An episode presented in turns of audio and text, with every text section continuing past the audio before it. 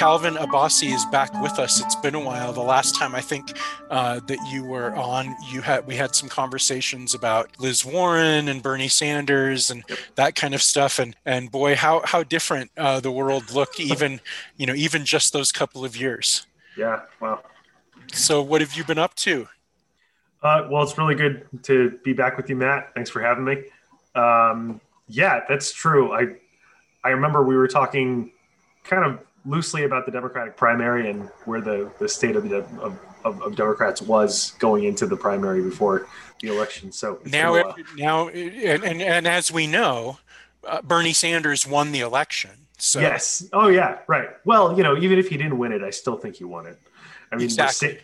um, I think that the you know when it actually came to me, um, uh, just serendipitously was uh, I think yesterday when I saw that um, the USDA was giving free lunches to every student in America. That oh uh, wow, yeah, and think of how many people would never have imagined that a Joe Biden administration would be pushing out so many genuinely progressive policies.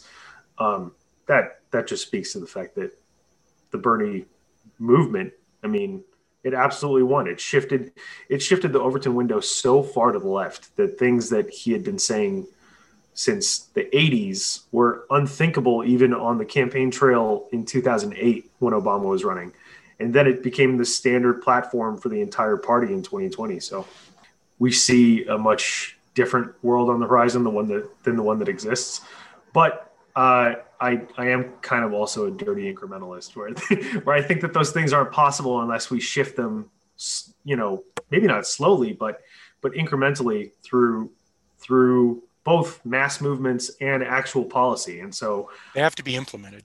They have to be implemented, right? And so a lot of the work I'm doing now, right now, I'm, I'm the I'm the political communications manager and uh, for for Pico California, and Pico California is they're the largest interfaith organizing organization in California. And so um, it takes pretty much everyone in California for whom faith is central to their spirit and justice is central to their identity and puts them to action. Um, and primarily, kind of the three primary legs that we work on are housing justice, transformative justice, and immigration. Um, a lot of the work that we do on transformative justice, particularly, especially in the wake of the Chauvin trial wrapping up yesterday, is um, really important right now. Like people, whether or not the Chauvin trial came down on one side of the aisle or the other, right? I think most of us expected it to not go the way it went yesterday.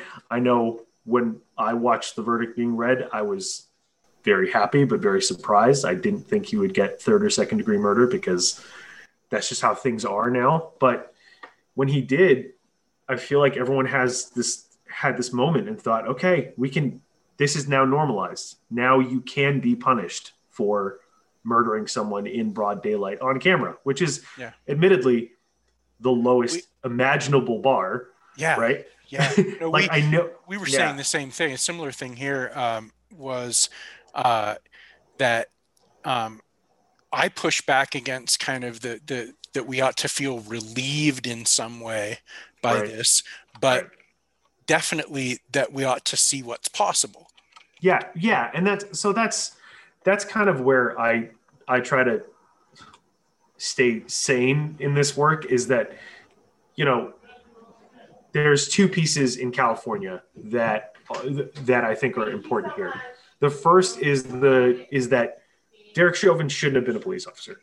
That's just he had had several cases of misconduct throughout his career um, that were even if they weren't you know prosecutorial misconduct to the point where he could be indicted for something they were misconduct unbecoming of a sworn police officer whatever your view of the police is derek chauvin should have been decertified as a police officer long before he kneeled on George Floyd's neck. Now in California, we have Senate Bill 2 that's uh, in the legislator that's in the legislature right now. And SB 2 makes it so that we can decertify bad cops. That doesn't sound huge and it's not as sexy and it's it's probably not going to get millions of people to the streets. But right now, lawyers, real estate agents, almost any profession in California can be decertified for misconduct. Cops can't because cops have a, you know, a police bill of rights. They have their own. They mm-hmm. literally have their own rules that they get to play by in California, we should be able to decertify them. That's SB2, right? And then we have. It seems like decertification yeah. is at least as important as ending qualified immunity. Absolutely. Um, because uh, Absolutely. Uh, because the bottom line with decertification is you get them out of the position. You, you fire them, uh, which exactly. means they can't continue to do what they're doing. And so qualified immunity is a, is a, is a battle in one sphere of that. And then I think decertification is, is the other half of that. And, uh, and we had a bill in our state legislature as well uh, that was uh, introduced by our most progressive uh, member of the of the state house, and uh, that but that bill didn't obviously uh, make it out of committee um, because uh, because reasons um, and, because uh, reasons well, and, because, and really bad yeah. ones like really bad arguments because it's not even a, a conservative like like it seems like the the conservative position is would be penalize someone if you're bad at your job or if you're right. a huge liability to right. your organization right. then you shouldn't fucking have a job it's so true and you would think that that's the conservative position but at the one thing that i've uh, noticed through my years now in political work and not like in the academic sphere is and it sounds callous but power is everything. If you have power in legislatures if you have power in voting you you get to do things. And when you get to do things you need to do them. So so like right now we've got sb2 we've also got th- so that was one piece right? Derek chauvin should not have been a police officer in the first place. The other is police should not have been uh, the ones to respond to that pullover. Police shouldn't have been pulling over that car. A counterfeit $20 bill or someone who's facing drug problems, like George Floyd was, that person shouldn't get pulled over by armed cops. That's not a situation that necessitates armed police officers. And in California, we've got um, AB 2054. It's, it's called the Crises Act.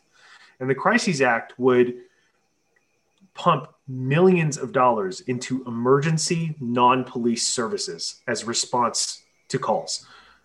For example, the, the same people that give parking tickets should pull people over for traffic violations. People who have drug issues should not be criminalized. They should be healed. They should, the, the, the root of their addiction should be funded, right?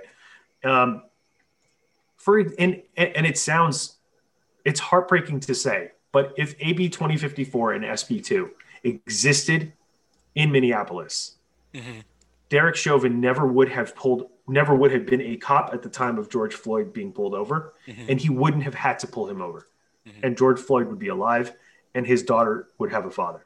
It's that simple, and it's and we can do it in California. Maryland just revised their police officer bill of rights. We can do that in California. We can do it in every state, but in California we have a Democratic supermajority. So the problems are now what? It's police officer unions who give a ton of money to every single. Are they ubiquitous in California oh, politics? Hu- oh, huge! All the moderate Democrats take a ton of money from from police unions. They're they are.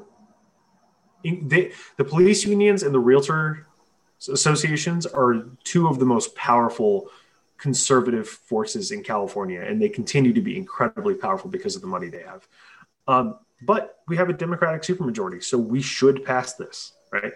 Um, but it's going to take calls, it's going to take emails, it's going to take pushing, pushing, pushing, pushing. There's no way this this trial would have ended this way without public pressure, and there's no way that this legislation that this legislation will get passed without public pressure as well so that's the uh, that's the police uh, uh, police accountability uh, or or um, you know trying to to, uh, to um, really shift fundamentally the paradigm of policing going on with those uh, with those bills. Um, and then I understand that you're doing that you and and by the way I've seen Pico California I've seen the the some of their um, some stuff on the web there and so maybe that stuff that you um, mm-hmm. put up. I think I've saw uh, also in on idealist.org. I saw on idealist.org. I think at some point or another over the last year that they were hiring for one or another position, um, and um, and that description uh, uh, of this really universal faith uh, organization across California that is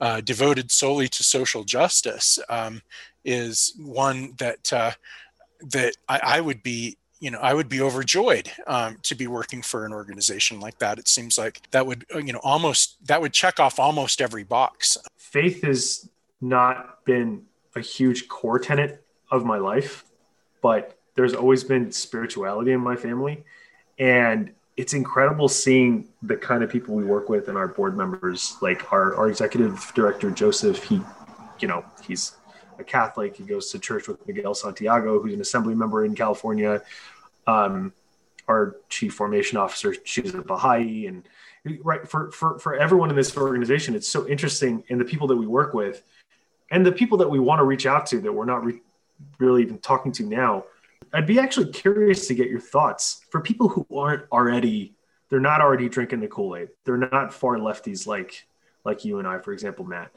But faith is important to them.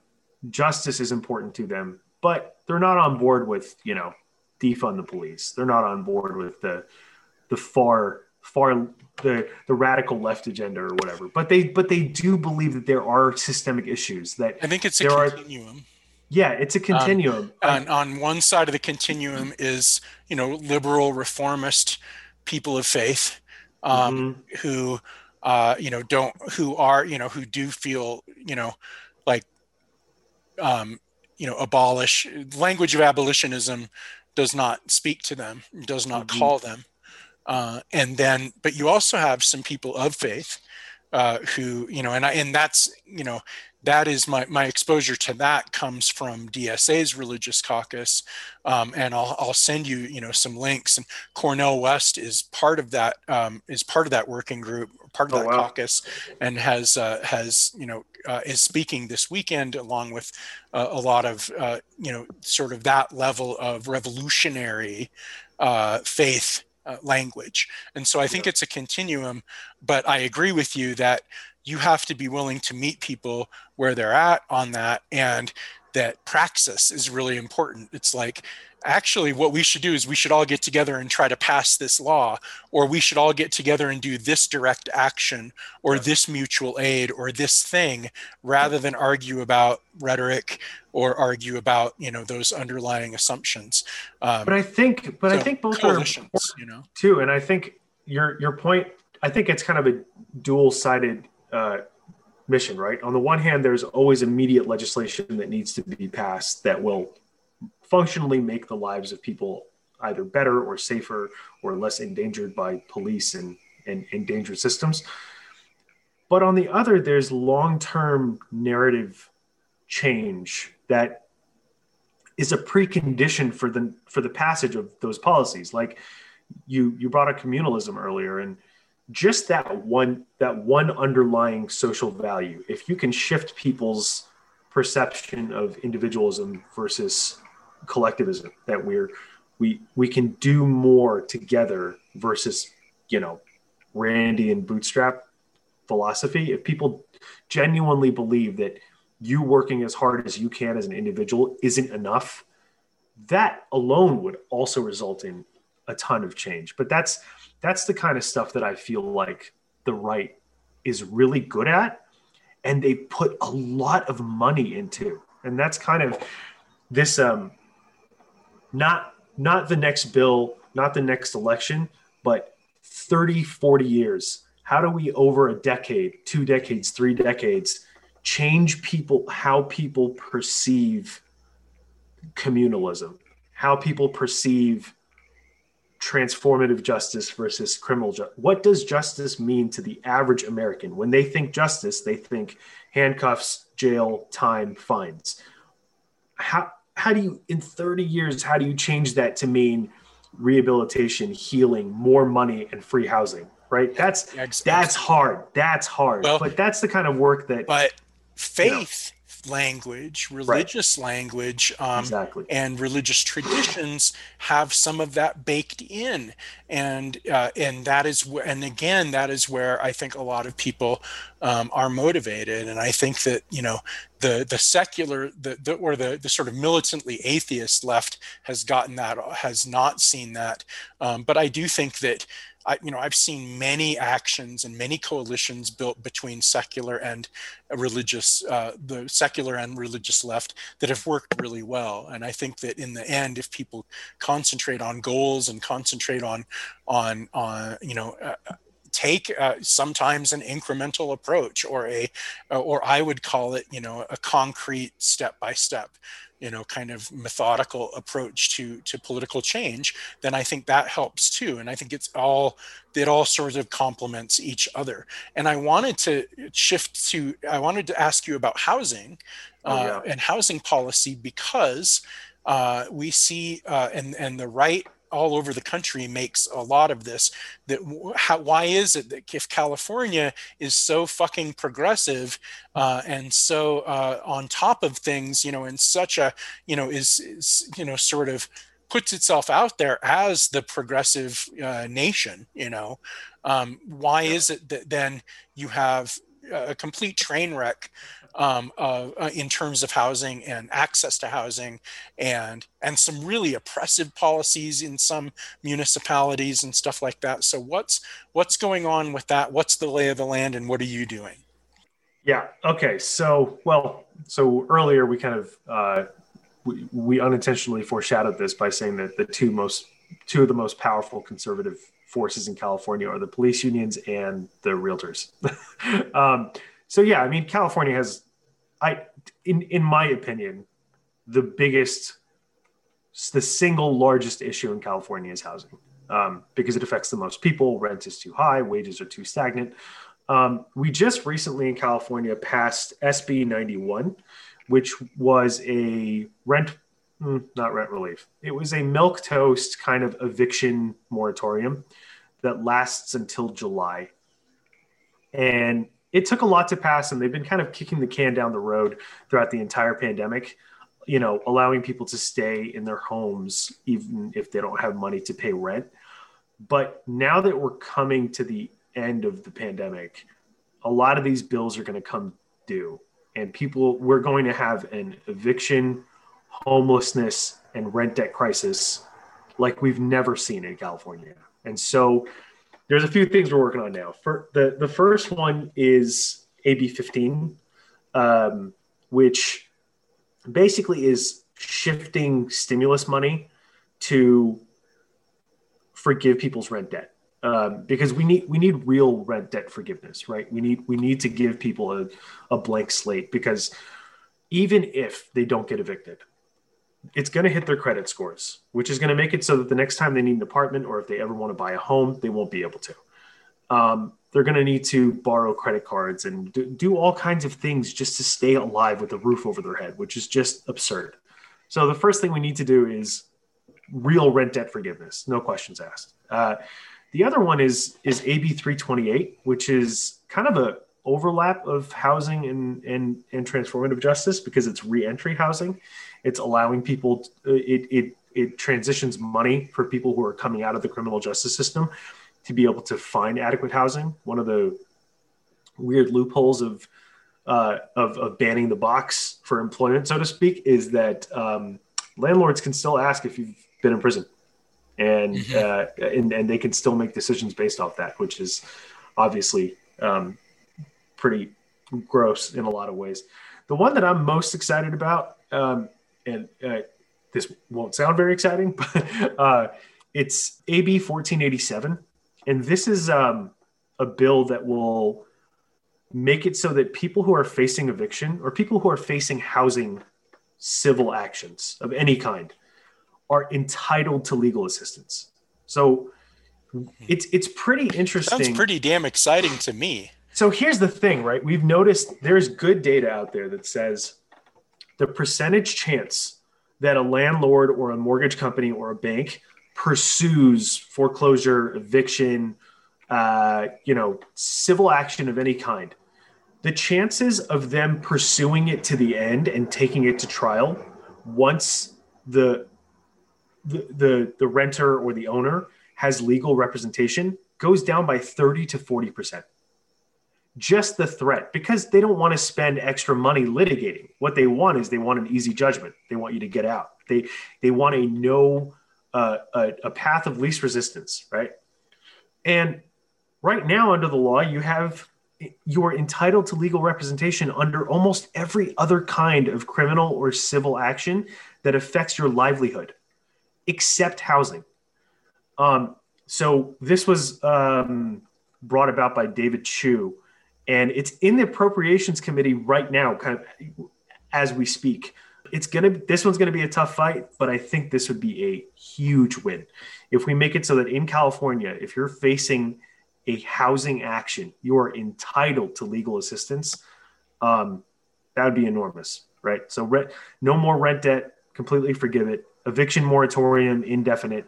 Give people legal assistance when they're facing bad faith landlords. That's what we're working on in California. It's not enough, but it's a good start. All, all three of them are going to be tough. Um, I think legal assistance. I mean, it's got a chance. It's it's it's hard to say. It's really early right now, but I think part of the issue is people see there's an eviction moratorium, right? SB 91 passed, and now people feel there's always this trade off in progressive organizing that I'm sure you've noticed. It's the same thing with the Chauvin trial. It's the same thing for the, you know, the the the omnibus bill for COVID. There's this. There are. There's us, you and I, and the folks we work with who do this all day, every day, forever, no matter what. We keep pushing until we get the good society. But then there's a lot of folks for whom these kind of piecemeal actions serve as pressure valve releases. And that pressure valve release, it, it it's a zero sum game of energy, right? that they feel, okay, well, things are, you know, we did this. It's, all right. We're good. Let's just stop. And it, it's tough, but there are also just stark realities that if people knew, I think they'd do more. Like it, there are like unwritten rules for legislators that if they get 10 emails or 30 calls or there are benchmarks on any given thing, they have like the the scheduler or whoever is flagging these calls or the comms assistant or whoever's in their office, they have to elevate it. So Once, you recommend this as a political tactic uh, oh, and, and, an organizing strategy? For, oh, with without legis- a doubt. If, if what you're if what you're doing is legislative work, if that's the the route that you're going, uh, then that then phone calls uh, are uh, are the way to go. And I I heard that um, you know that the talk is this is what uh, helped sh- helped shift uh, Joe Manchin uh, on the PRO Act. Calls, um, calls, and, calls, uh, calls. Not emails, not tweets. Stuff that has been organized by local DSA and other uh, organizations of saying actually call in to these particular this particular group of politicians. They don't have to be uh, in you know your uh, they don't have to be your senators nope. on a national level and then on the state level i think that it's that's probably also true right like uh, you know someone from uh, you know San Diego or something could you know could call in uh, you know for you know uh, uh, someone who's representing Central California. Yep, it doesn't matter. It doesn't matter where. It doesn't matter if they're your legislator or not. Calls matter to, and, and and I know it's it's tough because a lot of like slacktivism right now is a retweet or a petition.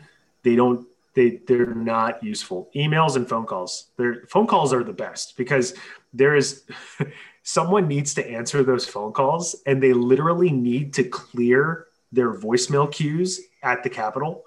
So if there's enough phone calls or emails, there's someone who's their day is like answering them. And if they get to a certain point, there's kind of unwritten rules in Sacramento. And I'm sure it's like this in most legislators that if you get 10, 20, 30 calls on one issue, one bill, you have to elevate it. And then it goes to the campaign manager or the chief of staff, and then it has to go to the assembly member or, or, or the state senator. And then they have to get told, hey, look, we got this many calls on just this issue today. And then when you make a an ask with their scheduler to set some time to actually talk about this, they're far more likely to sit down with you. And then when they sit down with you, if you bring 30, 50 people to that Zoom meeting, now that person knows you have power. They know you have, they don't care. This is my very cynical view of most politicians. I, I know there's good politicians out there. But I think just to be a politician, you, there's something's got to be up. Like it takes a lot. It's risk averse too. It's a, yeah. There, there's so there's there's the one side of it is you're you are trying you you're going to gravitate towards where the the, the numbers are. Where the people uh, are and, and, that's probably more important, you know, than maybe some than of your anything. values. Yeah. Mm-hmm. Um, but then on the other hand, there's the the other the other side of that same equation is if you're risk averse, which if you're an elected official, you automatically become risk averse, mm-hmm. and so uh, so sometimes generating noise also becomes a way a, a strategy uh, and this was with the case with public banking um, and that finally broke through because of the first because of the numbers of people for it. But before that you would sit down with um, a, an elected official and explain public banking to them. And they would say that's the most what? brilliant thing i've ever heard. What a wonderful thing. I'm going to go and and try to and try to do this because it's a great idea because you yeah. because you have a good idea there. And but then what would happen would be the banking industry would then send in the Their other half army of, of lobbyists the yeah. army of noisemakers. Mm-hmm. don't do this can't do this. It's government overreach and all of these sort of and it didn't matter if those were good arguments or not. They would jam up the channel and so then this elected official would say you know what? There's a bunch Sorry, of just can't do it. question. It sounds like the most safest thing to do right now is not to do it. We won't, you know, it's not going to come out of committee because there's just too much chaos going on. And so you are absolutely right about the calls and you're also but it's also true that you can also stop things from happening. Yeah. Yeah. Oh.